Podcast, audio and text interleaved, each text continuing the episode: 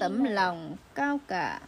Bạn Coretti của tôi, Chúa Nhật, ngày 13 Bố đã tha thứ cho tôi rồi, Nhưng vì thấy tôi còn hơi buồn, Nên chiều nay Mẹ hiền từ của tôi cho tôi đi dạo chơi với anh con lớn của bác gác cổng.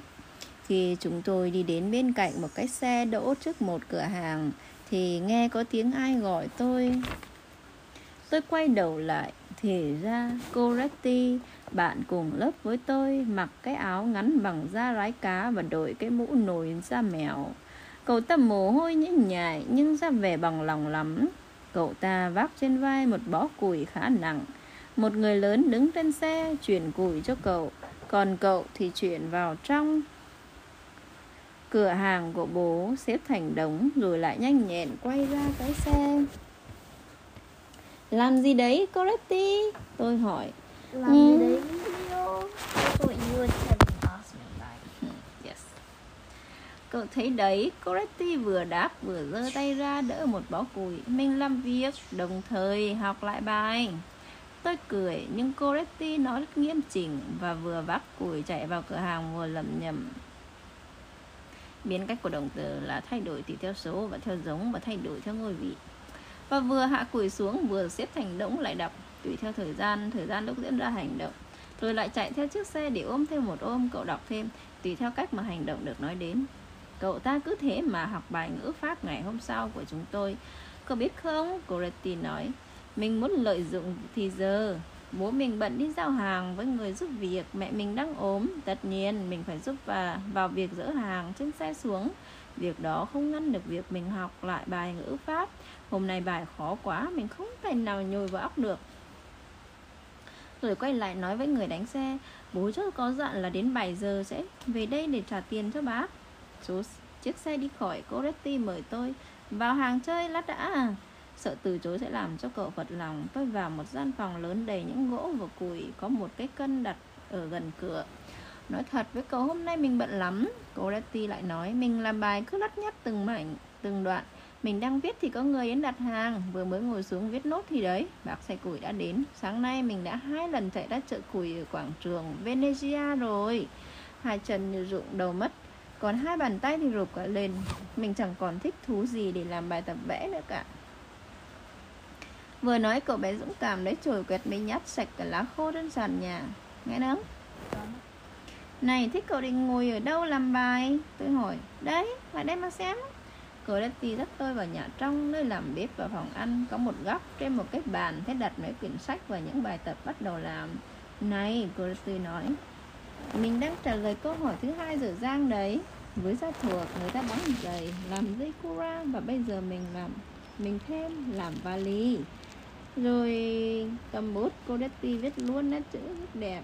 Nhà không có ai à tiếng hỏi ở bên ngoài cửa hàng, một bà đến mua củi có cháu đây. Cô Betty trả lời rồi đi ra cân củi Nhận tiền chạy tới một góc.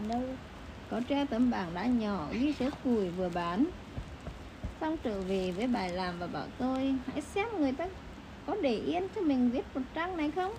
Và tiếp tục viết Làm túi du lịch, túi đàn cho bộ đội. Ôi cái món cà phê khốn khổ của mình đi đời mất Cô bỗng ngừng lại và kêu lên rồi chạy đến bên bếp lò nhấc ấm và đi ra.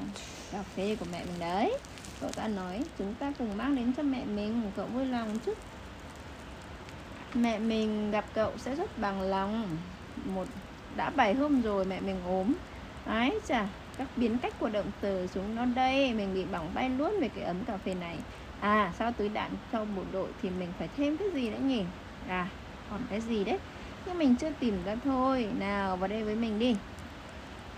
Thợ bàn nhỏ của tôi mở một cánh cửa và chúng tôi đi vào trong buồng của mẹ Coretti bà nằm trên một cái giường to, đầu trùm cái khăn trắng. Cà phê đây à Coretti nói và đưa tách cà phê cho mẹ. Rồi nhìn vào phía tôi nói thêm. Con giới thiệu với mẹ một bạn cùng lớp với con. Ồ, tốt quá. Cậu đến thăm một người ốm. Thật tốt quá. Người đàn bà trung hậu nói. Goretti sửa lại những chiếc gối ở sau vai mẹ gấp lại mép chăn thổi bùng ngọn lửa nhỏ lò sưởi và đuổi con mèo đang vô lễ ngồi lên nắp tủ. Mẹ có cần gì nữa không? Goretti vừa hỏi mẹ vừa đỡ lấy tách cà phê. Mẹ đã uống hai thìa siro chưa? Mẹ dùng hết, còn sẽ ra hiệu thuốc mua thêm. Gỗ và cùi đã xếp đâu vào đấy rồi Đến 4 giờ con sẽ đặt thịt lên bếp. Nhưng mẹ đã dặn Và khi nào bà hàng mơ đi qua Con sẽ trả bà ta 8 xu. Mẹ cứ yên tâm Mọi việc sẽ đâu vào đấy cả Tốt lắm con ạ à. Bác hàng cùi trả lời Con nhớ hết cả mọi việc của nghiệp con thôi. Cô Rusty chỉ cho tôi xem một cái khung nhỏ có lồng ảnh của bố cậu mặc quân phục ngực lấp lánh chiếc huân chương quân công Ông được tặng năm 1966 khi đang ở trung đoàn của Thái tử Umberto. Trong khuôn mặt giống hệt bạn Coretti của tôi, nụ đôi mắt lanh lợi, nụ cười yêu đời. Chúng tôi trở lại gian nhà bếp. À, mình tìm ra rồi, Coretti nói và chạy đến chỗ quyền vợ viết thêm vào. Người ta cũng dùng để làm yên cương ngựa. Phần còn lại mình sẽ làm nốt tối nay. Mình sẽ thức khuya một chút Cậu sướng thật Enrico ạ Có thì giờ học tập lại còn có thì giờ đi chơi Vẫn vui vẻ và nhanh nhẹn Cô đã tươi dẫn tôi ra cửa hàng Cậu đặt những khúc gỗ trên cái giá Lấy cưa sẽ làm đôi vừa làm vừa bảo tôi Này, mốt thể dục này khỏe hơn Cái động tác đẩy tay ra đằng trước nhiều. Mình muốn khi bố mình về thì đống gỗ này đã cưa xong Và bố mình sẽ hài lòng lắm. Chỉ khổ nỗi là khi cưa xong mình viết chữ tờ thành chữ và chữ y cứ ngoan nghèo như gắn bỏ thầy giáo bảo thế biết làm sao được mình sẽ thưa thật với thầy còn phải vận động hai cánh tay luôn và các ngón tay đã phải bị ảnh hưởng điều cốt yếu là làm sao cho mẹ mình chóng khỏi và ơn chúa. Hôm nay mẹ mình đã khá nhiều. Còn bài ngữ pháp thì sáng mai mình sẽ dạy học sớm. Kìa, xe than đã đến nào bắt tay vào việc thôi. Một chiếc xe đẩy những bao đen chì đỗ trước cửa hàng. Cô Letty chạy ra nói chuyện với người đánh xe rồi trở vào. Giờ thì mình không thể giữ cậu lại nữa đâu cô Letty bảo tôi. Mai nhé và cảm ơn cậu đã đến thăm mình. Chúng chúc cậu đi dạo chơi vui vẻ. Enrico sung sướng ạ và siết chặt tay tôi xong cô Betty nhận chạy ra nhấc bao than đầu tiên đặt lên lưng vác vào, rồi cứ thế thân thấp chạy từ cửa hàng ra chiếc xe, từ chiếc xe ra cửa hàng, sắc mặt tươi tắn với cái mũ nồi bằng da mèo và luôn luôn nhanh nhẹn. Vui vẻ khẩn trương đến nỗi ai trông thấy cũng phải thích. Enrico sung sướng, cậu bảo tôi như vậy. Ủ không cô Betty ạ. À? không, bạn sung sướng hơn tôi bạn vừa học, vừa làm, bạn giúp ích cho bố mẹ nhiều hơn tôi Bạn can đảm hơn tôi và trăm lần hơn tôi Bạn thân mến của tôi ạ à. Nếu mà con là bạn ấy thì có thể làm gì nữa Bạn nào? Thì bạn đến thăm hắn ừ. Con thể cô đất tí đang bổ củi rồi là cưa củi rồi xong rồi là Không phải cái bạn đến thăm cái bạn um, Bắt tối đó, nhân vật tối á Cái bà bạn mà mẹ của ba này bị ốm Không, nếu con là cái người đến thăm cái bạn Ừ. nữa con sẽ làm chi? Bữa con thấy bạn làm nữa thì con sẽ làm Thì chi? giúp. bà đang Đi làm bởi ba làm việc gì? Làm việc nào mà ba đang làm. Ừ. giúp bà? Dạ. Ừ, bạn bưng củi con không bưng được không? Dạ. Có luôn. Giúp bạn à ừ. nếu bạn đang có làm bài làm bài tập không học à? Mà Cái nữa Ba làm á Ba mà ba này có làm đâu bạn đi môn à Đi đi chơi. Ừ. đúng rồi. The end. Những người lính ngày 22 thứ ba.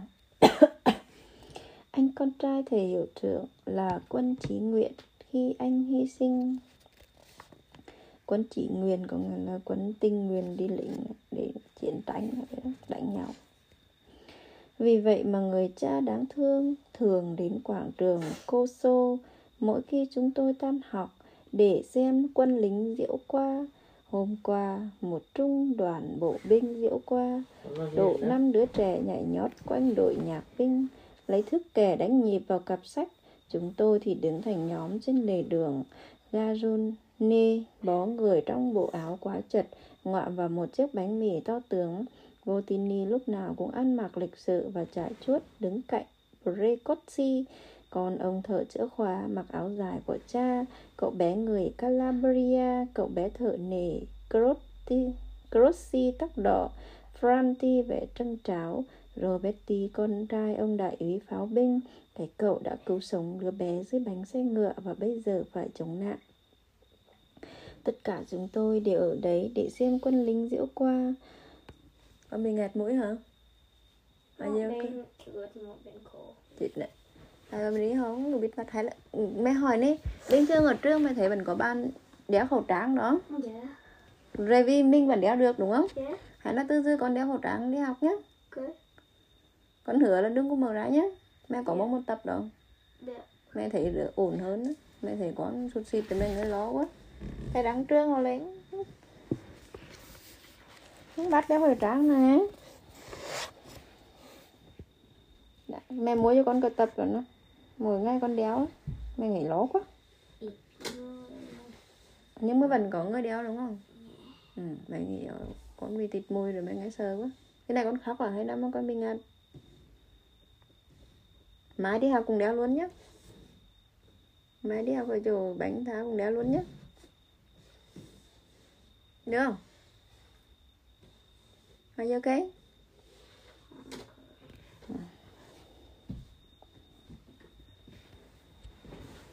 Yeah. Thấy một người lính đi khập khiễng, mà liền cười. nằm yên tình trạng trực bác. Franti liền cười, nó liền thấy một bàn tay đặt lên vai nó. Franti quay lại và trông thấy thầy hiệu trưởng của chúng tôi. Này, Franti, tế diễu một người lính đang ở trong đội ngũ và không thể đáp lại, cũng không thể tự vệ. Thế khác nào chửi một người đang bị trói. Như thế gọi là hèn nhát. Franti liền lịnh mất. Quân lính đi qua xếp hàng bốn, nhễ nhại mồ hôi và đầy những bụi súng ống lấp lánh dưới ánh mặt trời. Thầy hiệu trưởng nói với chúng tôi, phải yêu những người quân nhân các con ạ. Đó là những người bảo vệ chúng ta. Ngày mai họ sẽ ra trận, hy sinh vì chúng ta. Nếu có một đạo quân nước ngoài đe dọa lãnh thổ của ta, chính họ cũng là những cậu bé. Họ chỉ hơn các con vài tuổi thôi. Họ cũng đang đi học, học trong trung đoàn và họ cũng như chúng ta là người từ khắp tất cả các miền của nước Ý đến. Nhìn xem, người ta có thể nhận ra gần đúng dáng của người của họ. Nào là người Sicilia, người Sardinia, người Napoli, người Lombardia. Trung đoàn này là trung đoàn đã lâu năm đã chiến đấu từ năm 1848 Tuy không còn là những chiến sĩ ngày ấy nữa Nhưng vẫn là lá cờ ấy Biết bao người đã chết vì đất nước quanh lá cờ này 20 năm trước khi các con ra đời. Lá cờ đây Garone nói. Quả thật người ta thấy lá cờ đỏ, trắng và lục phấp phới trên đầu các chiến sĩ. Thầy hiệu trưởng lại nói Nào các con hãy tỏ lòng kính mến quân đội đi. Các con hãy chào theo cách chào của học sinh. Đưa tay lên trán. Khi ba màu cờ đi qua lá cờ do một sĩ quan vác đi qua trước mặt chúng tôi đã sờn và rách nát một chiếc huân chương đính ở cán cờ. Tất cả chúng tôi cùng một lúc đưa tay lên trán chào. Người sĩ quan nhìn chúng tôi, mỉm cười và chào lại chúng tôi theo kiểu nhà binh. Hoan hô các con, một giọng nói phía đằng sau chúng tôi. Quay lại, tôi thấy một cụ già, vẽ áo dài đeo tấm huân chương. Đó là một sĩ quan hưu trí. Hoan hô các con. Cụ lại nói Các con làm thế là tốt. Kẻ nào lúc bé tôn trọng lá cờ Lớn lên sẽ biết bảo vệ lá cờ. Và trong lúc con người trung hậu ấy nói Thì lá cờ của trung đoàn vấp với bay ở đấy. Trên quảng trường cốc sơ, chung quanh là một đám trẻ con vui vẻ reo hò nhịp theo điệu quân nhạc. Thầy hiệu trưởng thứ sáu ngày 18 Sáng nay cô Retty rất vui lòng vì thầy giáo lớp 2 cũ của cậu, thầy cô, cô Atti, đến coi kỳ thi hàng tháng của lớp cậu. Thầy cô Retty người cao lớn, tóc quăn, đôi mắt âm u và tiếng nói oang oang. Thầy luôn luôn dọa nạt học trò dọa cả đưa đi tù nhưng thầy không phạt ai bao giờ đúng góc đúng con gáy dương hai mươi có năm ngày cái chết luôn đó. thầy không phạt ai bao giờ và cười trong tròm râu khi thấy học trò sợ Trường thị xã của chúng tôi có 8 thầy giáo, kể cả thầy phụ giáo, nhỏ nhắn, không có râu, non còn trẻ băng. Còn thầy hiệu trưởng của chúng tôi thì người cao lớn, hói đầu, đeo kính gọng vàng và có bộ râu hoa râm dài xuống tận ngực. Chiếc áo chẽn lúc nào cũng cài khuy rất đứng đắn đến tận cằm và người ta trông là biết ngay thầy rất hiền đối với bọn trẻ. Mỗi học sinh bị gọi lên để nhắc nhở điều gì? Run run sợ bước vào văn phòng của thầy thì thầy không hề dậy la. Đừng có rung rung rồi. Con rung rung là mất lịch sư đó thầy nắm lấy tay học trò, dịu dàng khuyến khích, giảng giải cho họ phải cư xử như thế nào. Và thông thường thì học trò đều hối hận vì lỗi lầm của mình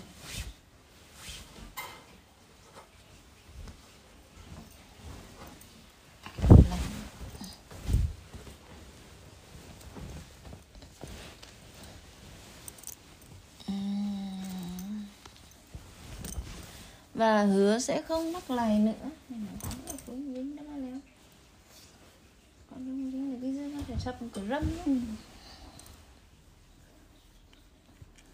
nãy mấy con sập cái là xong luôn đó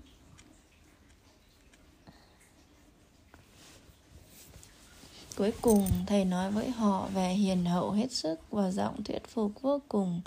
Đến nỗi ra khỏi phòng của thầy, học sinh đều rơm rớm nước mắt và hổ thẹn hơn là bị phạt. Thầy hiệu trưởng tốt biết bao. Cười.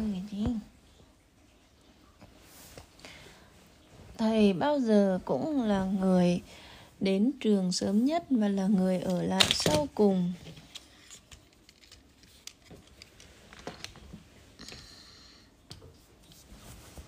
Buổi sáng thầy đến đón học sinh và tiếp bố mẹ học sinh. Buổi chiều khi tất cả thầy giáo, cô giáo đều ra về cả rồi, thầy còn đi kiểm tra quanh trường xem có học trò nào bị tai nạn xe cộ gì không. Đúng rúng con mẹ thích rúng. Hình gài một cái là hả này con gầy rắn luôn á. Cái dương này là bằng nguồn trẻ, nó Trẻ à? Không phải gồ. Ừ gồ. Gồ ra. Rồi con yếu hơn cả đây nữa. Con tưởng metal strong lắm mà. Không. Cái đoàn frame này là bằng trẻ. À bằng gỗ bằng gỗ không. Bằng gỗ con mà rúng một cái là nó gãy một cái búp. Trẻ hay gỗ khỏe hơn. Trẻ khỏe hơn. How trẻ nó rất là dài gỗ là gỗ đều gỗ ép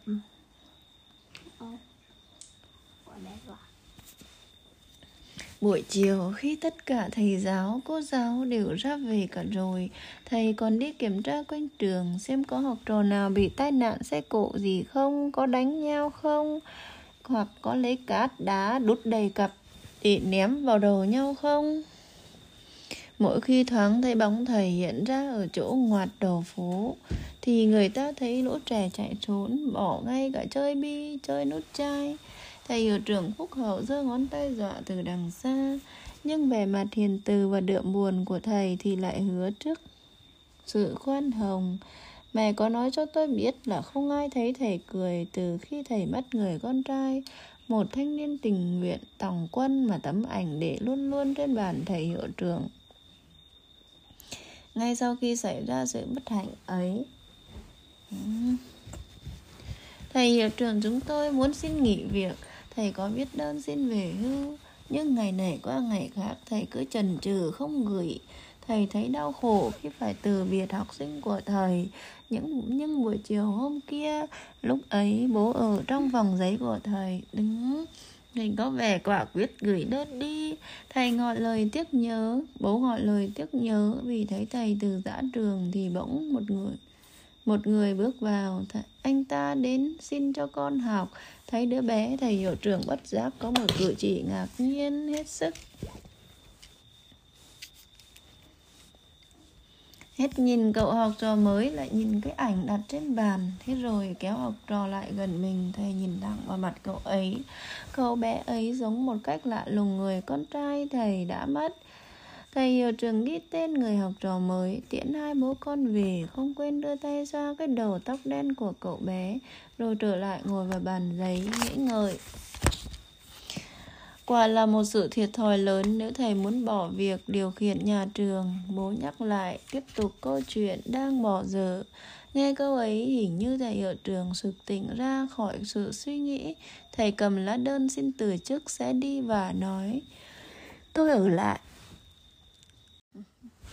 Người bảo vì ly. Hôm qua Nelly cũng đi xem quân đội diễu hành là một cậu bé gù lưng tội nghiệp.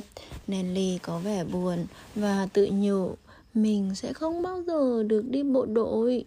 Cậu bé đáng thương ấy rất chăm học, Nhưng thân hình gầy gò và xanh xao đến nỗi Được một lát là mệt hết hơi. Mẹ cậu là một bà tóc vàng, Mặc quần áo đen, Hàng ngày đến đón con vào giờ tan học Để con khỏi bị đám đông xô đẩy.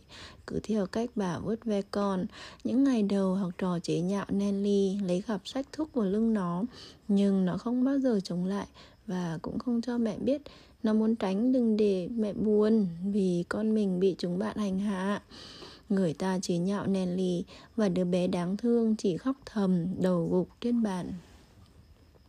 Một hôm, Garone can thiệp và bảo đám học trò ai đụng đến Nelly thì sẽ lỗi thôi với tớ. Tớ sẽ dã cho một trận cách đến già Franti không thèm đến sự điếm xỉa đến sự đe dọa của Garone và đã bị một trận đòn, một trận đấm đá làm cho hắn ta lăn quay ba vòng từ đó không còn ai làm cho Nelly phải lo ngại nữa. Thầy Pekmoni đã xếp Garone ngồi cùng bàn với Nelly và hai cậu đã thành đôi bạn thân. Nelly rất hâm mộ Garone. Bước vào lớp là đưa mắt tìm xem có Garone không. Ra về không bao giờ quên chào tạm biệt và Garone cũng làm như vậy con còn ngoảnh vào ngoài nữa đấy chứ Ngộ. ừ, khỏi sạc. khi Nelly đánh rơi ngòi bút và quyển sách dưới ghế, Gazone liền cúi xuống nhặt ngay lên cho, sợ bạn phải có nhọc, còn giúp bạn xếp bách vào cặp và mặc áo choàng. Vì vậy, Nelly rất yêu Garone và rất vui mừng mỗi khi Garone được thầy giáo khen.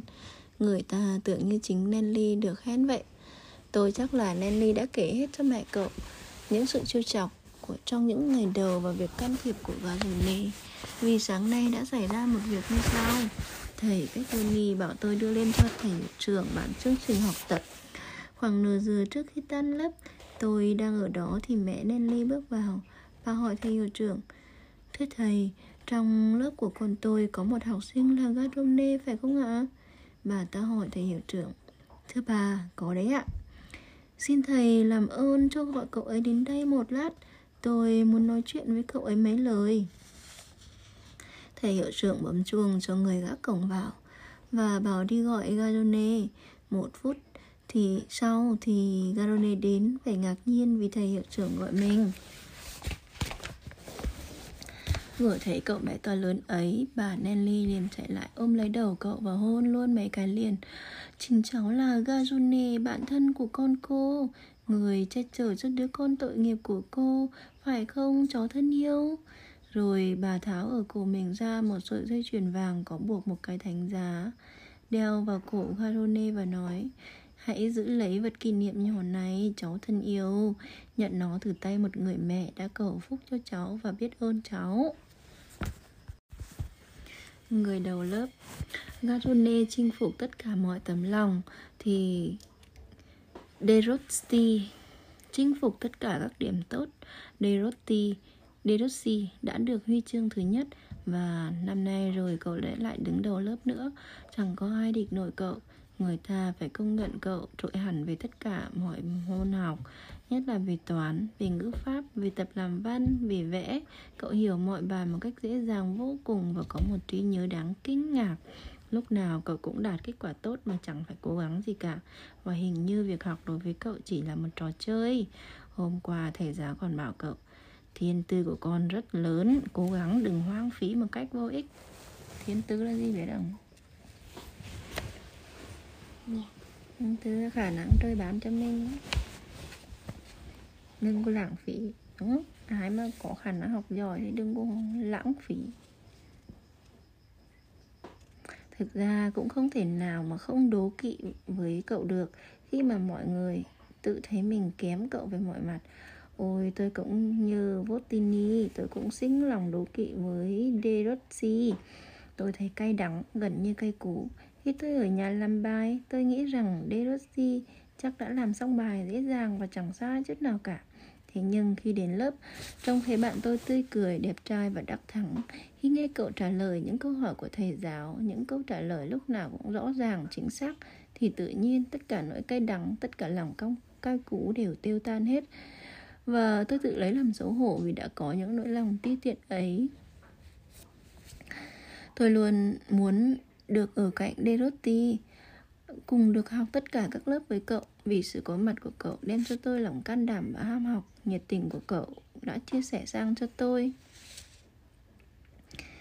mai thầy Pekmoni sẽ đọc cho chúng tôi nghe chuyện hàng tháng mà thầy đưa cho Deruti chép chuyện ngăn đề cậu bé trinh sát người Lomba. Sáng nay chép sự thích anh hùng ấy, Deruti rơm rớm nước mắt và run run đôi môi. Tôi nhìn cậu và tôi rất sung sướng nếu có thể nói với cậu rằng Derossi, cậu hơn tôi nhiều, cậu là người lớn so với Enrico bé nhỏ. Enrico kính trọng cậu và muốn noi gương cậu. Tớ sẽ cố gắng chăm học mỗi ngày. Chẳng có ai giỏi mà không học hành chăm chỉ cả. Tớ đã nghĩ rằng cậu chơi. Nhưng thực ra tớ biết đằng sau những kết quả tốt của cậu chính là sự cố gắng miệt mài mỗi ngày làm. Bắt đầu sẽ có sự sai, nhưng rồi làm nhiều thì sẽ đúng. Phải không, De Rossi? tớ cũng sẽ làm được từ mạch Apennino đến mạch Andeser. Cách đây mấy năm, một em bé ở thành phố Genova, 13 tuổi, con một bác công nhân đã đi sang tận châu Mỹ, đi một mình để tìm mẹ.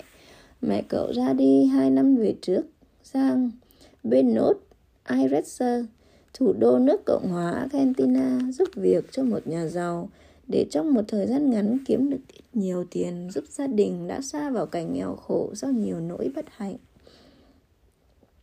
Kể ra những người đàn bà can đảm đi xa như vậy, mong đạt được mục đích như vậy cũng không phải là hiếm. Sang bên ấy chỉ một ít lâu sau, nhờ tiền công ngất hậu mà bên ấy người ta trả cho những người giúp việc nhà. Họ đã trở về xứ sở mang theo nghìn đồng lira.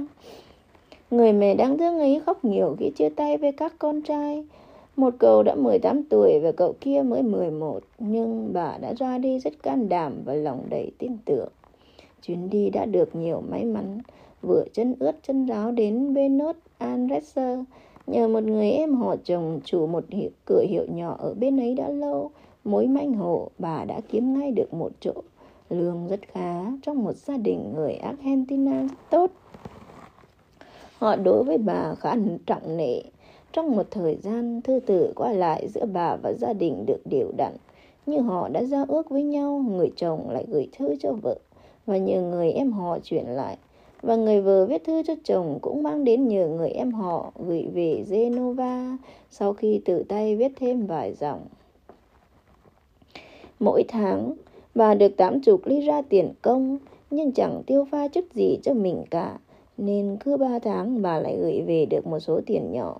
Nhờ đó mà chồng vốn là người rất lương thiện, đã dần dần trả được công nợ và khôi phục lại tiếng tăm của gia đình. Người chồng về phiền mình rất yên phận làm ăn, chỉ mong vợ chóng về vì không có bà, nhà cửa thật vắng vẻ hiu quạnh. Người con út vốn rất quý mẹ thì ngày càng âu sầu và thấy khó lòng kiên nhẫn mà chờ đợi được. Qua chừng một năm, gia đình nhận được một bức thư ngắn, trong đó nói bà đang ốm, rồi từ đó không nhận được tin tức gì nữa. Người ta gửi thư cho người em họ. Chẳng thấy người em họ trả lời. Người ta viết thư cho gia đình người argentina mà người vợ giúp việc. Nhưng có lẽ thư không đến, vì tên họ trong phong bì để sai, không có thư trả lời. Lo có điều bất hạnh, người ta bèn viết thư gửi viên lãnh sự người ý tại Buenos Andresser nhờ cho người tìm giúp. Ba tháng sau, ông lãnh sự trả lời rằng mặc dù đã đăng báo hỏi khắp nơi nhưng chẳng có ai đến hay cho biết một tin nhỏ nào. Và như thế là có lý do vì người đàn bà Genova đã không nói đúng tên họ thật của mình với gia đình giúp việc. chắc để giữ thể diện cho người thân yêu vì bà cho rằng đi ở là tự hạ giá vài tháng nữa trôi qua vẫn không tin tức gì người bố và hai cậu con trai vô cùng lo lắng, và cậu bé nhất càng trồng chất thêm nỗi buồn nhớ mẹ không lại thể nào chịu nổi nữa. Biết làm thế nào? Biết nhờ cậy ai bây giờ? Ý nghĩ đầu tiên của người bố là phải đi, phải sang châu mỹ tìm vợ. Nhưng ông ta đi vắng thì lấy ai nuôi nấng hai con. Cậu con trai lớn cũng không thể đi được vì cậu ta mới bắt đầu kiếm được chút ít và rảnh ra cần thiết cho gia đình. Trong khoảnh khắc để nén hơn ba bố con, những kẻ tội nghiệp ấy đã sống những ngày quả là buồn thảm. Thế rồi một buổi tối, marco, cậu con bé, nói quả quyết rằng con sẽ sang châu mỹ tìm mẹ. Người cha quy đầu không đáp. Về phía đứa con, đó là một ý nghĩ hào hiệp, nhưng làm sao có thể thực hiện được? Mới 13 tuổi một mình sang châu Mỹ đằng đẵng một tháng vượt đại dương. Cậu bé thì cứ xin kiên nhẫn xin đi. Cậu cứ vật nài ngày hôm ấy rồi hôm sau, ngày hôm nào cũng thế. Lý lẽ như một người lớn đã sân bằng hết mọi khó khăn. Đã có nhiều đứa trẻ rằng bên ấy, cậu nói, và đứa con bé hơn con. Một khi con đã xuống tàu thì con sẽ sang đến châu Mỹ như bất cứ ai. Đến nơi rồi con chỉ việc đi tìm cái cửa hiểu của chú con. Bên ấy có biết bao nhiêu người Ý, họ sẽ mách cho con địa chỉ. Rồi gặp chú rồi, tất nhiên tìm được mẹ. Ví bằng không tìm thấy mẹ, thì con sẽ đến ông lãnh sự, rồi tìm đến gia đình người Argentina. Dù có cái gì xảy ra đi nữa thì bên ấy cũng có công việc làm ăn cho mọi người. Con sẽ tìm việc làm và ít nhất cũng kiếm được đủ tiền để trở về. Cứ thế dần dần cậu đã thuyết phục được bố mình. Bố vốn quý Marco lại hiểu rằng cậu vừa khôn ngoan vừa can đảm, đã quen sống cảnh thiếu thốn và biết hy sinh. Và tất cả những đức tính tốt đẹp đó sẽ tăng thêm sức mạnh cho những tấm lòng hừng hực hy vọng thiêng liêng này, tìm cho ra người mẹ yêu quý của mình. Giữa lúc đó, bỗng có một ông thuyền trưởng bạn của một người quen của bố Nghe câu chuyện hiếu thảo ấy tự đứng ra xin cho Marco một cái vé đi tàu thủy hạng ba không mất tiền sang nước Cộng hòa Argentina. Do dự một tí rồi ông bố cũng đồng ý. Thế là việc ra đi được quyết định. Người ta xếp ít quần áo, đồ dùng vào chiếc vali, bút và đồng bạc với địa chỉ của người chú họ vào túi Marco. Vào một buổi chiều tháng tư đẹp trời, người ta đưa cậu xuống tàu. Ông bố đứng ở thang tàu sắp rời bến, nước mắt chảy quanh, hôn cậu lần cuối và dặn. Marco, con yêu của bố, hãy can đảm con ạ. À. Con đi với một quyết tâm cao thượng, bố hy vọng con sẽ thành công. Tội nghiệp Marco, lòng cậu đã được tôi luyện kỹ để đương đầu với những thử thách khó khăn ngay go nhất. Thế mà khi thấy thành phố quê hương xinh đẹp khuất dưới chân trời, và mình đã ở giữa biển cả mênh mông, cô độc trên chiếc tàu to lớn chở đẩy những nông dân di cư, chẳng quen biết một ai.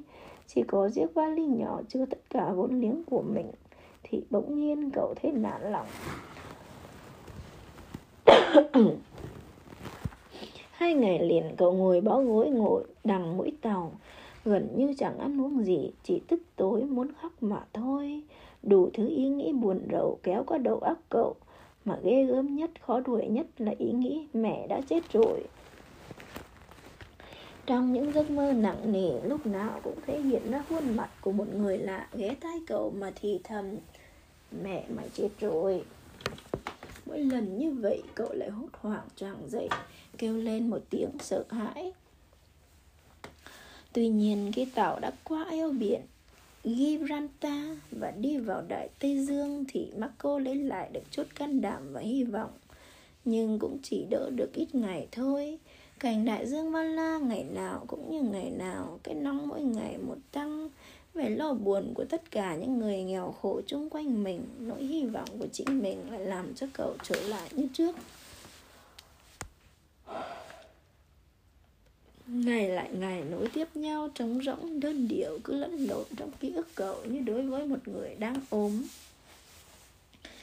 Tưởng như mình đã ở trên mặt biển một năm nay rồi, Và mỗi buổi sáng thức dậy cậu lại ngạc nhiên không hiểu sao mình lại ở đây, Một mình giữa biển cả này đang đi sang châu Mỹ. Những con cá chuồn xinh xinh thỉnh thoảng lại rơi xuống sàn tàu, Những cành mặt trời lặn tuyệt vời ở nhiệt đới với những đám mây khổng lồ màu máu và lửa. Ánh lân quang ban đêm như làm cho Đại Tây Dương thành một biển dung nham. Tất cả những thứ ấy đối với cậu không phải là thật, Mà chỉ là bấy nhiêu cảnh kỳ diệu trông thấy trong giấc mơ. Cũng có những ngày mưa gió, người ta phải giam mình trong phòng ngủ. Trong khi mọi vật nhảy nhót và đổ vỡ giữa những tiếng đồng thanh kêu la chửi rủa khủng khiếp Bấy giờ cậu tưởng như giờ tận số của mình đã điểm Và cuộc hành trình cứ như không bao giờ chấm dứt. Biển và trời, tưởng như trời và biển, Hôm nay cũng như hôm qua, Cũng như ngày mai. Tiếp mãi đằng đẵng vô tận. Marco đứng tựa vào thành tàu Hết giờ này qua giờ khác. Nhìn cái đại dương không bờ bên kia, bàng hoàng mơ hồ nghĩ đến mẹ. Cho đến khi đôi mắt nặng trĩu lại vì buồn ngủ Thế là lại thấy khuôn mặt của người lạ kia nhìn mình, vẻ thương hại thực sự và thì thầm vào tai mình. Mẹ, mày chết rồi. Nghe tiếng nói đó Marco giật mình tỉnh dậy, Để rồi lại tiếp tục mơ màng, Đôi mắt hướng về phía chân trời không thay đổi. Cuộc hành trình kéo dài 27 ngày, Những ngày cuối cùng là những ngày trời đẹp hơn cả. Trời nắng và không khí mát mẻ Cậu bé đã làm quen được với một cụ già phúc hậu người Lomba sang châu Mỹ tìm con trai làm ruộng gần thành phố Rosasiro. Marco đã kể hết việc mình cho một ông cụ nghe và ông cụ thì cứ chốc chốc lại đặt tay lên gáy cậu mà nhắc đi nhắc lại. Can đảm lên cháu ạ à, Thế nào rồi cũng tìm được mẹ cháu Khỏe mạnh và hài lòng. Ở cạnh cụ già phúc hậu Marco thấy yên tâm. Những điều tiên cảm lo buồn của cậu đã trở thành vui. Ngồi phía mũi tàu dưới vòng trời đẹp đầy sao Cạnh cụ già nông dân ngậm cái tậu. Giữa một đám người di cư đang hát Cậu tưởng tượng đã cảnh mình để đài đến Buenos Aires rất sơ.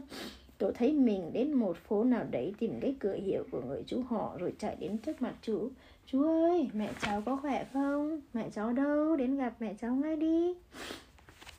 Rồi hai chú cháu dắt nhau chạy đến cầu thang Một cánh cửa mở ra Đến đây thì mơ tưởng dừng lại Chỉ tưởng tượng của cậu tan vào trong cảm giác dịu dàng Không tài nào tả nổi Ngày thứ 27, từ khi đi ở Genova tỏ đến Buenos Aires, một buổi rạng đông dưới tháng năm rực rỡ làm cho nền trời đỏ lên như bốc cháy. Tàu thả neo giữa dòng sông La Plata rộng mênh mông, trải dài trên một bờ sông là thủ đô của nước Cộng hòa Argentina. Tiết trời rực rỡ đó đối với Marco dường như một điểm lạnh. Cậu sung sướng và sốt ruột muốn điên lên. Cách mẹ chỉ còn một quãng mà thôi. Trong vài tiếng đồng hồ nữa, cậu sẽ gặp mẹ và cậu ở trên đất châu Mỹ, ở tân thế giới mà cậu có gan đến một mình. Chuyến đi lâu ngày và vất vả kia như đã qua thanh tựa tia chớp. Cậu tưởng như mình bay trong giấc mơ. Và khi tỉnh dậy thì đã đến bến. Marco vui sướng đến nỗi khi xuất lại các túi không thấy ví tiền đâu cả, cũng chẳng hoảng hốt chút nào. May là đã chia số tiền ít ỏi của mình ra làm hai nửa. Cất ở hai nơi để cho chắc là có mất cũng không đến nỗi mất sạch. Ai đã móc ví của cậu? Và chỉ còn lại mấy ly ra thôi. Nhưng cần gì? Chẳng phải cậu sắp được gặp mẹ rồi hay sao? Xách chiếc vali Cậu cùng những người Ý khác xuống một chiếc tàu nhỏ chạy hơi nước Đi vào gần bờ. Đến đây cậu nhảy sang một chiếc thuyền mang tên Ande, Andrea Doira. Nó đưa cậu vào bờ chỗ buộc thuyền. Cậu bắt tay từ giã người bạn già Lomba Rồi rào bước đi liền vào thành phố.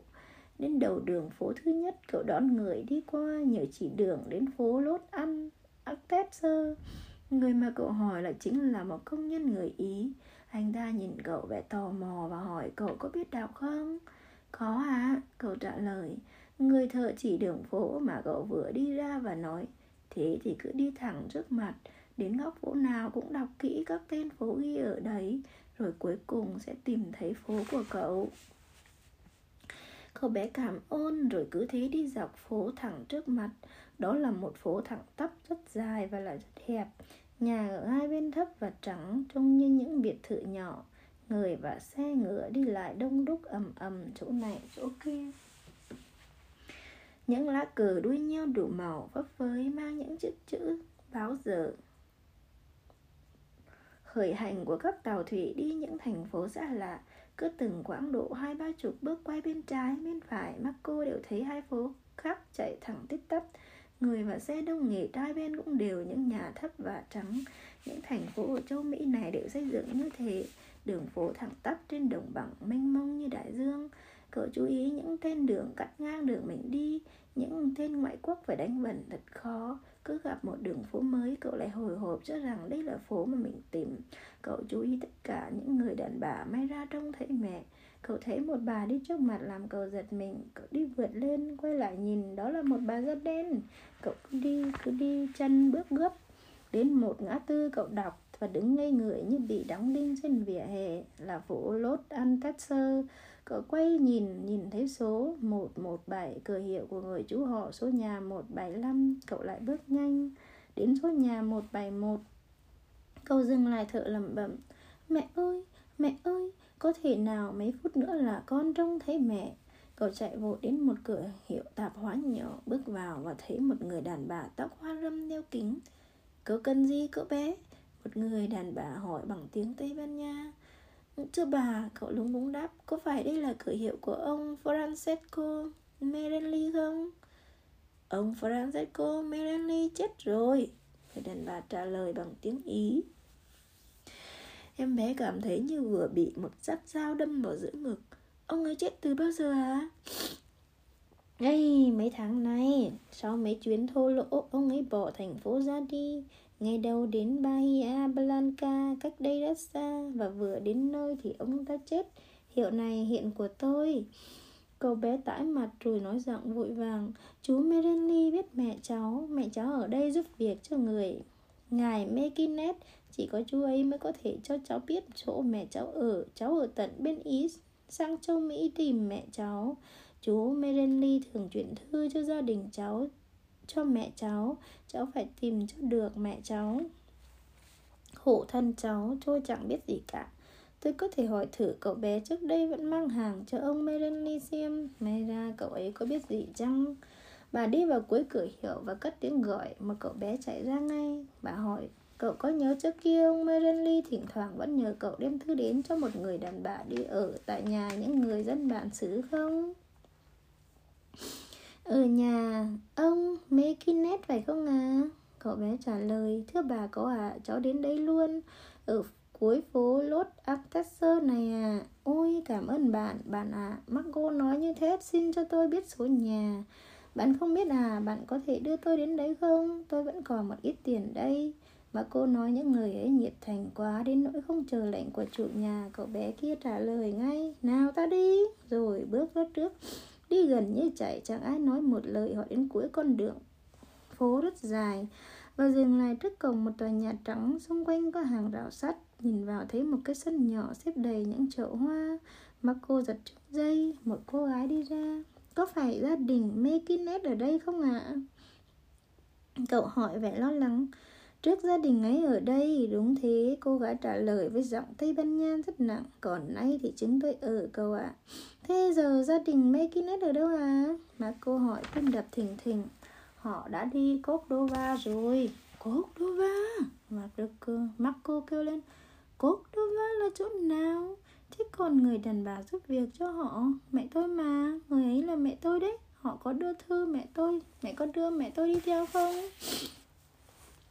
Cô gái nhìn cậu rồi trả lời Tôi không rõ việc ấy, Có thể bố tôi biết, Bố tôi có gặp họ lúc họ ra đi, Chờ một lát nhé. Cô gái chạy vào và chỉ một lát trở ra. Theo sau là bố cô ta, Một người cao lớn, Bộ râu đã hoa râm. Ông nhìn kỹ cái cậu thủ thủy Thủy thủ Genova, bé nhỏ đáng yêu, Có mái tóc bạch kim và sống mũi khoằm ấy, Hỏi bằng tiếng Ý, Nói không sõi. Mẹ cháu người Genova phải không? Vâng ạ, à, Marco trả lời Vậy thì người đàn bà Genova ấy đi với gia đình Meginet Chắc chắn như vậy. Thế họ đi đâu à? Đi Cordova. Cậu bé thở dài nhẫn nhục nói Vậy cháu sẽ đi Cordova. À Provenino. Cụ già Tây Ban Nha thốt lên vẻ thương hại. Cordova cách đây 100 dặm đường. 100 dặm là 4, 4 km. 445 km. Marco mặt nhợt nhạt như người chết đứng không vững phải tựa vào hàng rào. Người Sinner già xúc động nói này này cháu vào trong ngoài một lát đã xem có thể giúp cháu được chút gì không nào? Cụ đưa Marco vào nhà kéo ghế vào người và mời cậu kể rõ việc mình cụ nghe cậu kể chăm chú, suy nghĩ một lúc bỗng quả quyết cháu không có tiền, phải không nào? Cháu cũng còn rất ít thôi ạ. Marco trả lời lúng búng. Người senior nghĩ một lúc rồi ngồi với bản giấy viết một bức thư, bỏ vào phong bì dán lại, đưa cho Marco và bảo, nào cậu bé người Ý, nghe đây nhé. Mang bức thư này đến La Boca, một thị trấn nhỏ mà đến một nửa dân số là người Genova. Không xa đây lắm đi đổ 2 giờ là cùng hỏi ai họ cũng có thể chỉ đường cho. Đến nơi cho tìm nhà senior mà ta để tên đây, trao thư này cho ông ta. Ông ta thì ai cũng biết, khác nào con chó sói lông trắng. Ông ta sẽ giúp cháu đến rosario và gửi cháu cho một người nào đó để tiếp tục giúp cháu đến tận cordova. Đến cordova, cháu sẽ gặp gia đình mekinet và chắc là cả mẹ cháu nữa. Giờ thì cháu hãy cầm tạm cái này. Cụ đặt vào tay cậu mấy đồng bạc. Thôi cháu đi đi, can đảm lên. Ở đấy cháu sẽ gặp người đồng hương của cháu nhiều lắm. Đâu cũng có, họ không bỏ mặc cháu đâu. Adios. Marco lắp bắp hai tiếng cảm ơn Không biết nói gì khác nữa. Cậu xách vali đi ra Từ biệt người bạn dẫn đường Rồi thong thả đi ra thành phố Lớn lao rồn ảo đấy Theo con đường La Boca. Tất cả những gì xảy ra cho cậu đến lúc ấy đến tối hôm sau chỉ là mơ hồ trong trí nhớ. Một giấc ác mộng của người lên cơn sốt vì cậu quá mệt và nản. Sau một đêm ngủ tại phòng quán trọ nhỏ ở La Boca bên cạnh một bác công nhân bốc vác ở cảng và một ngày ngủ trên đống gỗ làm sàn nhà. Giờ ngủ, giờ thức, nhìn hàng nghìn tàu thuyền kéo và lúc chạm vạng Ngày hôm sau, cậu được xuống một con thuyền buồm lớn và ngồi vào khoang sau chở đầy rau củ quả đi Rosario do ba chàng trai lực lưỡng người xứ Genova ra nắm nắng đưa đi. Ngủ nhé.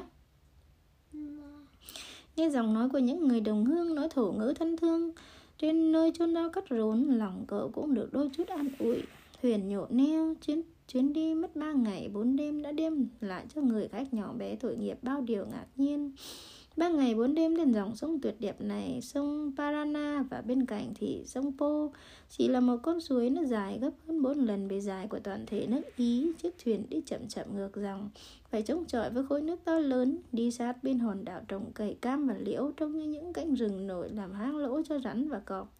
Xa nữa thuyền vào lòng lạch hẹp dài từng chừng không thể nào ra khỏi nhưng lại dẫn đến những khúc sông rộng thanh thang mênh mông những biển hồ yên lặng rồi là những hòn đảo, những lạch hẹp giữa một quần đảo bát ngát cây cối um tùm, bốn bề vắng lặng như tờ bờ và dòng sông quanh hiu làm cho người ta có ý nghĩ rằng đây là con sông không ai biết, mà đây là con thuyền đầu tiên đang phiêu du trên mặt nước vậy.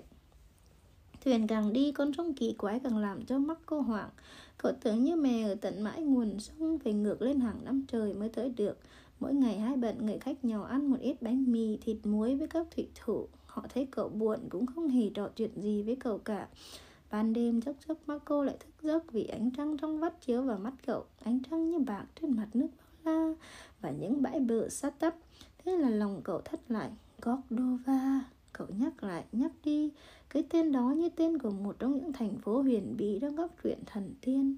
Rồi cậu lại nghĩ rằng Mẹ mình đã đi qua đây Mẹ đã nhìn thấy những hòn đảo này Mẹ đã nhìn thấy những bờ sông này và thế là nước non xa lạ đối với cậu hình như bất phần quạnh quẽ. Việc mẹ cậu cũng đã từng nhìn thấy.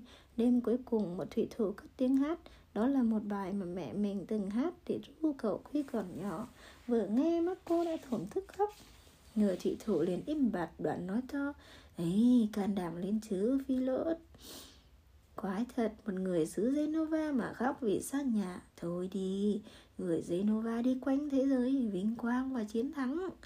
Nghe nói thế Marco sực tỉnh Cảm thấy như đang nghe tiếng nói của dòng máu Genova Cậu ngừng đầu lên hãnh diện nắm tay đập cái cần lái bánh lái và nói Tôi cũng vậy, dù có phải đi vòng quanh trái đất, đi năm này qua năm khác nữa và phải đi bộ hàng trăm dặm đường nữa, tôi vẫn cứ ngồi viết trước mà đi.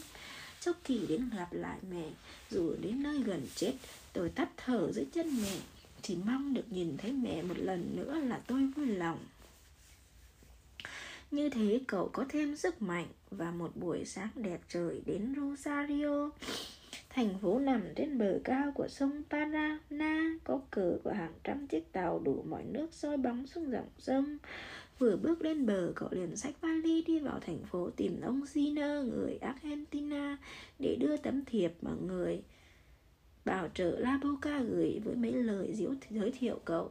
Vào Rosario, Marco như gặp lại một thành phố quen thuộc, cũng những đường phố dài vô tận thẳng tắp hai bên là những nhà thấp tỏa trắng trên mái nhà dây điện tín. Từng băng lớn răng chẳng chịt như những mảng nhện khổng lồ rồi là những dòng người ngựa xe ngựa ngược tấp nập. Ngủ nhé. Dài lắm không sao được đâu. Không thể sống được. Cô giáo truyền đi hai chục trang rồi Đầu óc Marco rối cả lên, Tưởng như lại trở lại bên nốt Ireser Và mấy hôm trước cậu đã tìm người chú họ. Cậu hết rẽ sang phải là rẽ sang trái, Đã gần một tiếng đồng hồ Mà cứ tưởng như vẫn ở nguyên đường phố cũ. Hỏi mãi rồi cũng tìm được nhà người bảo trợ mới. Cậu kéo chuông Một người đàn ông to lớn Tóc vàng dáng cục mịch Có vẻ một người quản gia hiện ra ở cổng. Cậu lốc hỏi cậu muốn gì? Cậu nói tên ông chủ xin gặp. Ông chủ à, người quản gia nói đã đi Benot Areser từ hôm qua cùng cả gia đình rồi.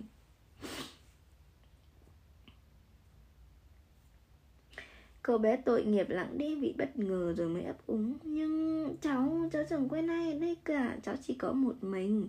Rồi cậu đưa tấm thiếp ra. Người quản gia cầm lấy đọc và gắt hỏi Vậy làm thế nào được? Chủ về ta sẽ đưa lại ngay bên này. Một tháng nữa mới về. Nhưng cháu chỉ có mình ở đây thôi. Cháu cần được ông ấy giúp đỡ. Cậu kêu lên giọng run run sắp khóc. Thôi bước đi. Người kia nói đã chẳng thiếu gì những đứa cùng quê quán với mày Ở Rosario này rồi Trở về mà ăn mày bên nước Ý đi Lão quản gia đóng cổng lại Và cậu bé đứng lặng đấy như hóa đá Rồi cậu lại xách vali bước đi, Lòng khoác khoải, Muôn nghìn ý nghĩ quay cuồng trong đầu óc làm gì bây giờ? Đi đâu bây giờ? Từ Rosario đến Cordova phải một ngày đường bằng xe lửa. Trong túi Marco chỉ còn vài lira trừ tiền chi tiêu cho những khoản cần thiết ngày hôm ấy đi, thì gần như chẳng còn gì hết. Lấy tiền đâu ra mà đi đường? Cậu có thể đi làm nhưng bằng cách nào? Biết tìm việc ở đâu? Ngửa tay xin ăn ư? Không thể được. Để cho người ta hất hủi, chửi rủa, làm nhục như lão quản gia vừa rồi, không bao giờ có thể như thế được thả chết còn hơn người quản gia cầm lấy, đọc rồi gắt hỏi. Vậy làm thế nào được? Chủ về, ta sẽ đưa ngay cái này, một tháng nữa mới về. Nhưng cháu chỉ có một mình ở đây thôi, cháu cần được ông ấy giúp đỡ. Cậu kêu lên, giọng run run, sắp khóc. Thôi, bước đi, người kia nói. Đã, chẳng thiếu gì những đứa cùng quê quán với mày ở Rosario này rồi. Trở về mà ăn mày bên nước Ý đi. Lão quản gia đóng cổng lại và cậu bé đứng lặng đấy như hóa đá. Rồi cậu lại xách vali bước đi, lòng khắc khoải, muôn nghìn ý nghĩ quay cuồng trong đầu óc. Làm gì bây giờ? Đi đâu bây giờ? Từ Rosario đến Cordova phải một ngày đường bằng xe lửa. Trong túi Marco chỉ còn vài ly ra, trừ tiền chi tiêu những khoản cần thiết ngày hôm ấy đi, thì gần như chẳng còn gì hết. Lấy tiền đâu ra để đi đường? Cậu có thể đi làm, nhưng bằng cách nào? Biết tìm việc ở đâu? Ngửa tay ăn xin ư? À không thể được. Để cho người ta hắt hủi, chửi rủa, làm nhục như lão quản gia vừa rồi. Không bao giờ có thể như thế được, thả chết còn hơn. Nghĩ thế rồi lại thấy con đường dài trước mặt Cứ mất hút vào đồng bằng vô tận Lần nữa cậu lại cảm thấy mất hết can đảm Cậu đặt mạnh chiếc vali xuống vệ hè Ngồi lên trên Vai tựa vào tường Hai, tay ôm mặt, không khóc nhưng đau khổ quá chừng. Nhiều người qua lại vội vàng vấp vào cậu, những chiếc xe chở hàng lăn bánh ầm ầm. Bọn trẻ con dừng lại nhìn cậu và Marco vẫn ở đấy, thoảng thốt và chán nản. Bỗng cậu sực tỉnh khỏi cơn mê vì nghe ai hỏi mình nửa tiếng Ý, nửa tiếng Lomba. Làm sao thế cháu? Marco ngước mắt lên rồi đứng phát dậy. Kêu lên ngạc nhiên, kìa, cụ ở đấy à? Đó là cụ già người Lomba mà cậu đã làm quen trong chuyến vượt biển từ Genova sang Benot Andrasser. Ông lão nông dân cũng ngạc nhiên không kém về cậu bé, không để cho cụ kịp hỏi một câu. Cậu vội kể ngay những nỗi thất vọng của mình. Hiện cháu chẳng còn một nguồn sống nào nữa. Đây nhá, cháu phải đi làm. Bác tìm hộ cháu việc gì làm để có được ít tiền. Ai cần gì cháu làm này, bốc vác, quét dọn, đưa hàng. Cháu sẽ vui lòng ăn bánh mì đen, miễn là có thể tìm thấy mẹ cháu. Bác dụ lòng thương giúp cho cháu việc làm để cháu có thể lên đường. Nhanh lên, bác tìm giúp cháu việc làm đi, cháu không còn có thể chịu được nữa. Quỷ sứ, quỷ sứ. Ông lão nông dân vừa nói vừa nhìn quanh và đưa tay gãi gãi cầm, gay quá sức. Làm việc à? Nói nghe dễ thật đấy. Ừ, nhưng thử xem có cách gì lấy ba chục lia ly ra ở bao nhiêu người đồng hương không đã Marco nhìn ông cụ vững tâm vì chút hy vọng ấy Cháu đi theo ta Ông lão nông dân bảo Đi đâu vậy? Cậu bé vừa hỏi vừa xách vali Đi theo ta Ông lão nông dân bước đi Marco đi sau Hai người đi một đoạn đường dài Không ai nói năng gì cả rồi ông lão Lomba dừng lại trước khách sạn mang hiệu ngôi sao. I made up this. Ừ. Ừ. Thử xem. Với mấy chữ ngôi sao nước Ý.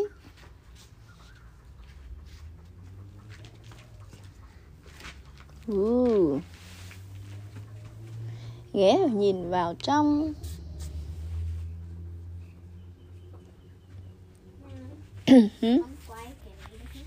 Được. Một vụ đắm tàu. Cách đây mấy năm vào một buổi sáng tháng 12 Một chiếc tàu thủy chạy bằng hơi nước rời khỏi cảng Liverpool. Trên tàu có 200 người, kể cả 60 trong thủy thủ đoàn Thuyền trưởng và hầu hết thủy thủ đều người Anh. Một số Trong số khách hàng có nhiều người Ý ba nhà buôn, một linh mục và nhiều nhà sĩ. Tàu đi về hướng đảo Manta. Thời tiết xấu. Phía đằng mũi tàu trong số hành khách đi hạng 3 có một cậu bé người Ý khoảng 12 tuổi. Bé người so với tuổi nhưng vàm vỡ với nét mặt khắc khổ và cương nghị của những người đảo Sicilia. Cậu ngồi đấy một mình, trên một đống thừng. Tay chống vào một chiếc vali đã cũ, đựng quần áo. Da mặt màu bánh mật, tóc đen, xoăn lại, rủ xuống đến cổ. Cậu bé tội nghiệp ăn mặc tồi tàn. Một chiếc khăn quàng cũ phủ lên hai vai. Một bên vai quàng sợi dây đeo cái túi da. Cậu đưa mắt nhìn quanh, vẻ lo ngại. Nhìn hành khách, con tàu. Các thủy thủ chạy ngang trước mặt. Nhìn mặt biển đang gầm thét trông cậu như vừa phải chịu được một nỗi buồn lớn trong gia đình. Về mặt ngây thơ mà cái nhìn âu sầu.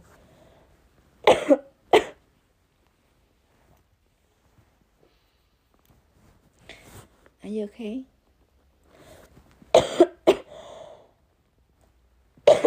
Tao vừa mới nhổ neo được một lúc. Thì một thủy thủ người Ý tóc hoa râm Phía trên đằng mũi tay dắt một cô con gái Dừng lại phía trước mặt cậu bé Cecilia Và nói, Đưa đến cho cháu một cô bạn đường đây, Mario à. Xong người thủy thủ đi nơi khác? Cô gái ngồi trên đống dây thừng Thừng cạnh cậu bé, Họ nhìn nhau. Là ngày ấy về đâu đấy? Cậu bé Cecilia hỏi. Về Manta, Đi qua Napoli. Cô bé trả lời. Rồi nói thêm. Mình về gặp lại bố mẹ đang chờ mình. Tên mình là Julieta Fazani Cậu bé không nói gì hết. Một lúc sau, cậu lấy trong túi ra chiếc bánh mì, những quả khô, cô bé thì có bánh bích quy, họ cùng ăn. Vui đấy! Người thử thử kêu lên khi đi qua Sắp nhảy múa rồi đấy. Gió thổi mạnh lên con tàu tròng trành dữ dội. Nhưng hai đứa trẻ không có máu say sóng Chẳng để ý gì cả. Cô gái mỉm cười Tuổi cô cũng gần bằng tuổi người bạn đồng hành, Nhưng cao hơn. Cũng nước ra bánh mật, Chắc đã chịu khổ, Ăn mặc cũng rất soàng xĩnh Một cái khăn mồi xoa màu đỏ Buộc mớ tóc xoăn cắt ngắn. Hai tai đeo, hai chiếc khuyên bạc, Họ kể cho cháu nghe về chuyện mình. Cậu bé là con mồ côi. Bố là công nhân mới chết ở Liverpool mấy hôm trước, và ông lãnh sự ý thấy cậu bơ vơ mới cậu gửi cậu về quê ở Palermo. Ở đấy, cậu mong tìm được vài người có họ xa. Cô bé thì được một người cô rất thương đưa sang London hồi năm ngoái. Bố mẹ cô quá nghèo, gửi con đi một thời gian và người cô hứa sau này nhận cô làm người thừa kế gia tài của mình. Nhưng chỉ mấy tháng sau thì người cô bị một chiếc xe ngựa chẹt chết không để lại một xu nào. Ông lãnh sự Ý cũng cho cô trở về nước Cả hai người đều được gửi cho chú thủ thủy người Ý. Thủy thủ người Ý. Thế đấy, cô bé nói Bố mẹ tưởng mình sẽ trở về giàu có Nhưng sẽ gặp lại một con bé cũng nghèo như trước. Nhưng bố mẹ mình thương mình lắm Nên dù thế nào mình cũng được tiếp đón tiếp vui vẻ. Còn các em trai mình nữa Chúng sẽ vui biết bấy. Khi gặp lại mình mình có đứa bốn, bốn đứa em cơ. Đều còn nhỏ tí. Mình là chị cả. Mình may, may quần áo cho bọn chúng. Mình về nhà thì vui phải biết. Đến nơi mình bước vào rón rén. Rồi cô hỏi người bạn đường. Thế cậu cũng sắp lặp lại mẹ chứ? Ừ nếu bố mẹ mình muốn về Thế bố mẹ cậu không yêu cậu à? Mình cũng chẳng biết nữa. Đến lễ Giáng sinh này mình mới 3 tuổi Cô gái nói. Họ còn nói chuyện về biển và những người chung quanh Suốt cả ngày họ ở cạnh nhau. Thỉnh thoảng lại nói với nhau vài câu. Hành khách tưởng họ là anh em. Cô gái đan một chiếc bít tất. Cậu bé có vẻ tư lự. Mặt biển mỗi lúc sóng một to. Đến tối, lúc chia tay đi ngủ Cậu bé nói với Mario Ngủ ngon nhé Rồi chẳng ai ngủ yên được đâu các cháu ạ. à. Thời thủy thủ Yến nói khi chạy ngang qua vì ông thuyền trưởng gọi Mario định chúc lại cô bạn nhỏ ngủ ngon thì bỗng một ngọn gió lớn làm cậu ướt hết và xô ngã vào chiếc ghế dài. Có bị thương không? Cô bé kêu to và chạy lại. Hành khách đều hối hả đi xuống khoang tàu, không ai chú ý hai người. Cô bé quỳ xuống bên cạnh Mario đang choáng váng lau máu trên trán, rồi lấy cái khăn đỏ đang trùm băng cho bạn đang khi ôm đầu cậu để buộc băng thì một giọt máu dây vào chiếc áo màu vàng của cô. Mario tỉnh lại dần đứng lên. Đã đỡ chưa? Cô bé hỏi. Chẳng sao đâu. Cậu trả lời. Thôi ngủ nghe nhỏ, nhé. Julieta nói. Ngủ ngon. Mario chúc lại rồi họ đi xuống phòng ngủ. Người thị thù đã đoán trúng. Hai đứa bé chưa kịp ngủ thì một cơn bão đã nổi lên. Thật khác là một cuộc tấn công dữ dội. Chỉ một chốc đã đánh gãy một cột buồm, uốn mất ba chiếc thuyền treo ở các dòng rọc phía mạn, ngoài mạn tàu và cả ba con bò ở đằng trước mũi. Quang quảnh trên tàu hỗn loạn không tả được, mọi người đều hoảng hốt kinh hoàng, tiếng kêu, tiếng khóc, tiếng cầu nguyện đến não lòng. Cơn bão mỗi lúc một mạnh lên suốt cả đêm, rạng sáng thì đến lúc dữ dội hết sức. Những đợt sóng khủng khiếp tràn qua tàu, khi theo chiều ngang, khi theo chiều dọc, cuốn đi và đập tan hết mọi vật gặp phải. Sàn tàu phía khoang lái bị sụt, nước ào vào ẩm ẩm, dập tắt hết lửa. Những người thợ đốt lò đã phải chạy đi nơi khác. Đâu đâu cũng có nước xối xuống, lên láng khắp nơi.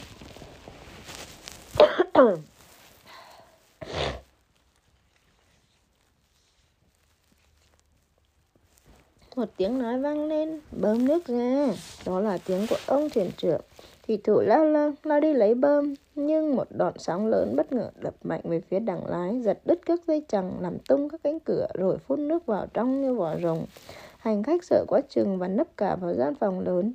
Có lúc thấy thuyền trưởng vào, tất cả mọi người đều nhao nhao lên hỏi, thuyền trưởng, thuyền trưởng, liệu có việc gì không? Còn chút hy vọng nào không? Cứu chúng tôi với. Ông thuyền trưởng chờ mọi người im lặng mới lạnh lùng nói Hãy kiên nhẫn chịu đựng Một người đàn bà một mình hét lên Thương hại tôi với Không còn ai nói một, lên một lời nào nữa Nỗi khiếp sợ làm cho những người khốn khổ kia tê dại một hồi lâu trôi qua im lặng như trong cõi chết. Người ta nhìn nhau hốc hác kinh hoàng. Có một lúc ông thuyền trưởng thử cho hạ xuống biển một chiếc thuyền. Năm thị thủ bước vào chiếc thuyền từ từ hạ xuống. Vừa mới chạm mặt biển, một đợt sóng to đã xô đến, lật úp ngay chiếc thuyền. Hai thị thủ chết đuối, trong đó có một thị thủ người Ý. Những người khác phải chật vật lắm mới nắm được đầu dây để leo lên tàu. Sau cơn thử thách, chính các thủy thủ cũng đã nản lòng.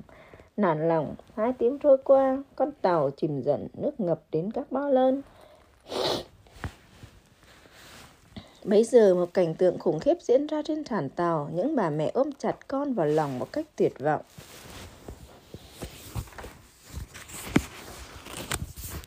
Ngủ chứ.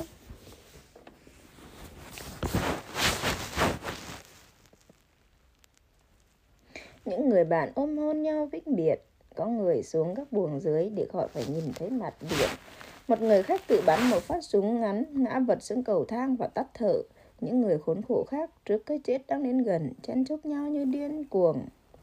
Người ta nghe hỗn lẫn lộn hỗn độn những tiếng kêu khóc, tiếng thét của trẻ em, những giọng xé óc lạ lùng và người ta thấy chỗ này chỗ kia những người không cử động, kinh hoàng đôi mắt mở to nhưng không thấy gì nữa, như mắt người điên. Mario và Julieta hai tay ôm chặt một cột buồm ánh mắt nhìn ra xăm ra biển. Mặt biển đã yên hơn một chút nhưng nhưng con tàu vẫn tiếp tục chìm từ từ. Chỉ vài phút nữa nó sẽ nằm dưới đáy biển. Thả xuồng xuống biển, ông thuyền trưởng ra lệnh, chiếc xuồng cuối cùng đã được hạ xuống biển. 14 thủy thủ, ba người khách xuống theo. Ông thuyền trưởng ở lại trên tàu, xuống đây với chúng tôi. Người ta gọi ông từ bên dưới. Tôi phải chết ở vị trí, thuyền trưởng nói. Những người thủy thủ ở dưới lại kêu to, chúng tôi sẽ gặp một con tàu khác và sẽ được cứu sống, xuống ngay không chết mất.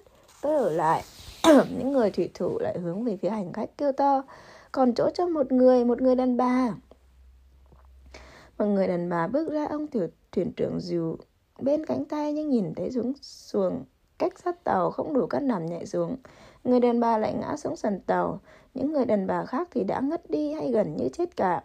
Những người thị thủ lại kêu to, cho một đứa bé xuống. Nghe vậy, cậu bé xứ Sicilia và cô bạn đường từ nãy đứng im như hóa đá, bỗng sực tỉnh với khả năng sinh tồn, họ lại thành tàu và hét tôi, tôi, và xô đẩy nhau như hai con dã thú. Đứa bé thôi, người thủ thủ kêu thuyền nặng lắm rồi, đứa bé thôi. Nghe thế cô gái sững sờ buông thõng hai tay, đứng im nhìn Mario với đôi mắt của người sắp chết. Mario cũng nhìn cô gái một phút và trông thấy vết máu trên áo cô, nhớ lại việc làm tốt bụng của người bạn nhỏ và một ý nghĩ cao thượng hụt đến làm rạng rỡ khuôn mặt cậu. Những người thủy thủ sốt ruột hét lên cho đứa bé xuống đi. Thế là Mario hét to giọng chẳng có gì là của một người trần thế nữa. Cô ấy nhẹ hơn thôi, Julieta xuống đi. Bạn còn bố con mẹ. Tôi chỉ có một mình. Tôi nhường chỗ cho bạn. Xuống ngay đi. Vứt con bé xuống đây. Những người thủy thủ lại dục. Mario liền ôm ngang lưng Julieta và ném xuống. Cô bé thét lên một tiếng và rơi xuống nước. Một thủy thủ nắm được tay cô và lôi lên. Chuồng. Cậu bé xứ Sicilia. Đứng ở mạn tàu. Đầu ngẩng cao, mái tóc bay trước gió. Bất động, cao cả, tuyệt vời.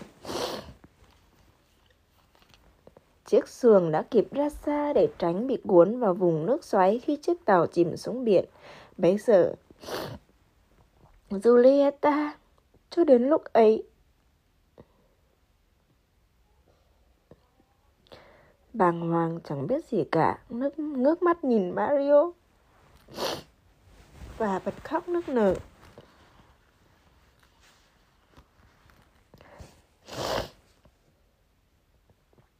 Giơ hai tay lên về phía cậu Julieta thét lên. Vĩnh biệt, Mario. Vĩnh biệt.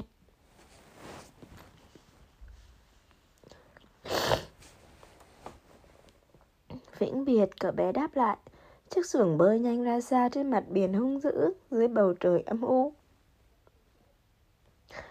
Trên tàu chẳng còn ai nghe tiếng kêu gào nữa, nước đã tràn qua sàn tàu. Julia úp mặt vào hai tay. Khi cô ngẩng đầu lên và nhìn ra mặt biển, chiếc tàu đã biến mất rồi. Nghị lực Tôi tin chắc rằng bạn cùng lớp với tôi là Starkey có đủ can đảm để làm một cậu bé, làm như cậu bé thành phi dân sơ. Sáng nay ở trường có hai người sung sướng. Garofi xứng điên lên được vì vì được trả lại cuốn album, trong đó người ta còn cho thêm ba chiếc tem nước cộng hòa Guatemala nữa. Cậu ao ước được thứ tem này đã 3 tháng nay rồi và cậu Stardy thì mới nhận huân chương thứ nhì của lớp. Stardy đứng đầu lớp sau De Rossi thôi. Mà người ngạc nhiên và hân hoan, nào ai có thể ngờ được. Vào tháng 10 cậu đưa bố, cậu được bố đưa đến trường, mình mặc chiếc xa vơi màu lục chật bó. Bố cậu nói với thầy giáo Xin thầy hãy kiên nhẫn Thật kiên nhẫn Vì con tôi nó tối dạ lắm. Từ từ đó tất cả học trò đều gọi cậu là thằng đầu gỗ Có nghĩa là không biết gì cả. Nhưng về phần mình thì Starkey tự nhủ Hoặc là mình chết Hoặc là mình thành công Và cậu bắt đầu học Học đêm, học ngày, học ở nhà, học trong lớp, học khi đi dạo cần cù chịu khó như một con bò, gan lì như một con la. Và thế là vì hết lòng siêng năng, trả đũa lại những kẻ chế giễu bằng cách học thật chăm chỉ, đá những kẻ quấy rầy đi để có thời gian học. Cậu ta vượt lên tất cả mọi người, cái cậu rắn đầu ấy. Trước đây, cậu ta không biết một tí gì về phép tính, bài văn thì rặt những điều nhảm nhí, không thể nhớ nổi một ngày tháng nào. Thế mà bây giờ cậu giải được các bài tính đố, viết đúng văn phạm và thuộc các bài học không chút lầm lẫn. Chỉ nhìn vào cái dáng thô lùn của cậu ta, cái đầu bè bè rụt vào giữa đôi vai, hai bàn tay ngắn ngủn to tướng, chỉ nghe tiếng nói ồm ồm của cậu là người ta đã đoán ra ngay cậu có một nghị lực sắt thép. Mỗi khi có được 10 xu là cậu mua ngay một quyển sách. Cậu đã lập được một tủ sách nhỏ rồi. Và trong lúc phấn chấn, cậu đã buột mồm hứa sẽ cho tôi xem khi nào cậu, tôi đến chơi nhà cậu.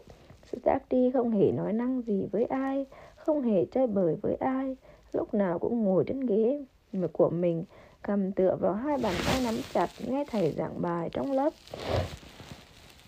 Chắc cậu đã phải làm việc nhiều lắm. Cậu Stark đi tội nghiệp này sáng hôm nay khi trao huy chương cho cậu thầy giáo dù đang sốt ruột cũng phải thốt lên, hoan hô Stark đi, có chí thì nên. Stark đi, dường như chẳng chút nào tự hào về thành công của mình. Cậu cũng chẳng hề mỉm cười nữa và trở thành, trở lại chỗ ngồi. Lại tự cầm hai nắm tay, càng chú ý hơn bao giờ hết. Nhưng cái cảnh đẹp nhất là lúc tan học, bố cậu đến đón cậu. Ông cũng to, lùn như cậu, khuôn mặt bảnh bạch, tiếng nói oang oang. Vì ông ta không hề ngờ rằng con mình lại được huy chương, nên khi nghe chuyện, ông vẫn không tin. Phải có thầy giáo đến xác nhận, và thế là ông ta phá lên cười khanh khách. Vỗ đánh bốc một cái vào gáy con trai và nói rất to. Giỏi lắm, giỏi hết sức, cái đầu to thân yêu này. Ông ta lại nhìn con rất đỗi ngạc nhiên những người có mặt xung quanh đều mỉm cười vui vẻ. Chỉ có mình Stardy vẫn yên lặng và lẩm nhẩm bài học ngày hôm sau.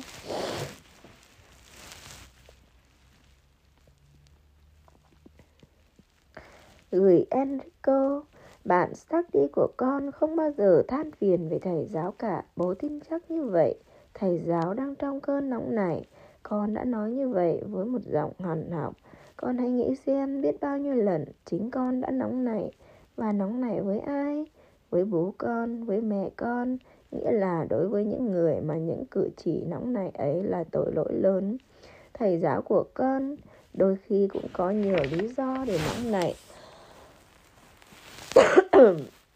Đã nhiều năm rồi thầy phải mệt nhọc nhiều với đám trẻ. Và thầy có gặp được, vài trẻ em với thầy yêu mến thầy, còn số đông thì chỉ là những kẻ bạc bẽo lạm dụng lòng tốt mà không hề đến xỉa đến nỗi nhọc nhằn của thầy buồn thay, tất cả học sinh các con đều đem cho thầy nhiều khổ tâm hơn sự hài lòng Người hiền lành nhất trên trái đất này mà ở địa vị thầy cũng không thể kìm được nổi nóng. Giá con biết đã bao lần thầy giáo tuy đau ốm mà vẫn đến lớp vì bệnh của thầy chưa thật sự trầm trọng để thầy có thể nghỉ dạy. Thầy bực mình bởi vì thầy đau và nỗi đau lòng lớn nhất đối với thầy là thấy học trò biết vậy mà cứ lạm dụng. Hãy kính trọng và yêu mến thầy giáo của con, con à. Con phải yêu mến thầy bởi vì bố yêu mến thầy và kính trọng thầy. Con phải yêu mến thầy vì thầy đã hiến cả cuộc đời cho hạnh phúc của biết bao đứa trẻ mà họ chỉ sẽ quên thầy. Hãy yêu mến thầy vì thầy mở mang và soi sáng trí thông minh cho con và nâng cao tâm hồn của con lên. Sau này khi con đã thành người lớn mà cả bố lẫn thầy con đều không còn trên đời này nữa thì những kỷ niệm của thầy giáo sẽ hiện ra luôn luôn trong trí nhớ của con ở bên cạnh kỷ niệm của bố. Và bây giờ con thấy không, những nét đau đớn và mệt nhạt nhọc trên khuôn mặt đẹp của thầy sẽ làm cho con muộn phiền.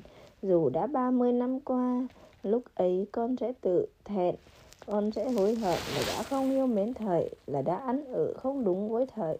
Con hãy yêu mến thầy vì thầy là một thành viên của đại gia đình giáo giới ở khắp nơi trên toàn thế giới, dạy dỗ hàng nghìn trẻ em đang lớn lên cùng với con.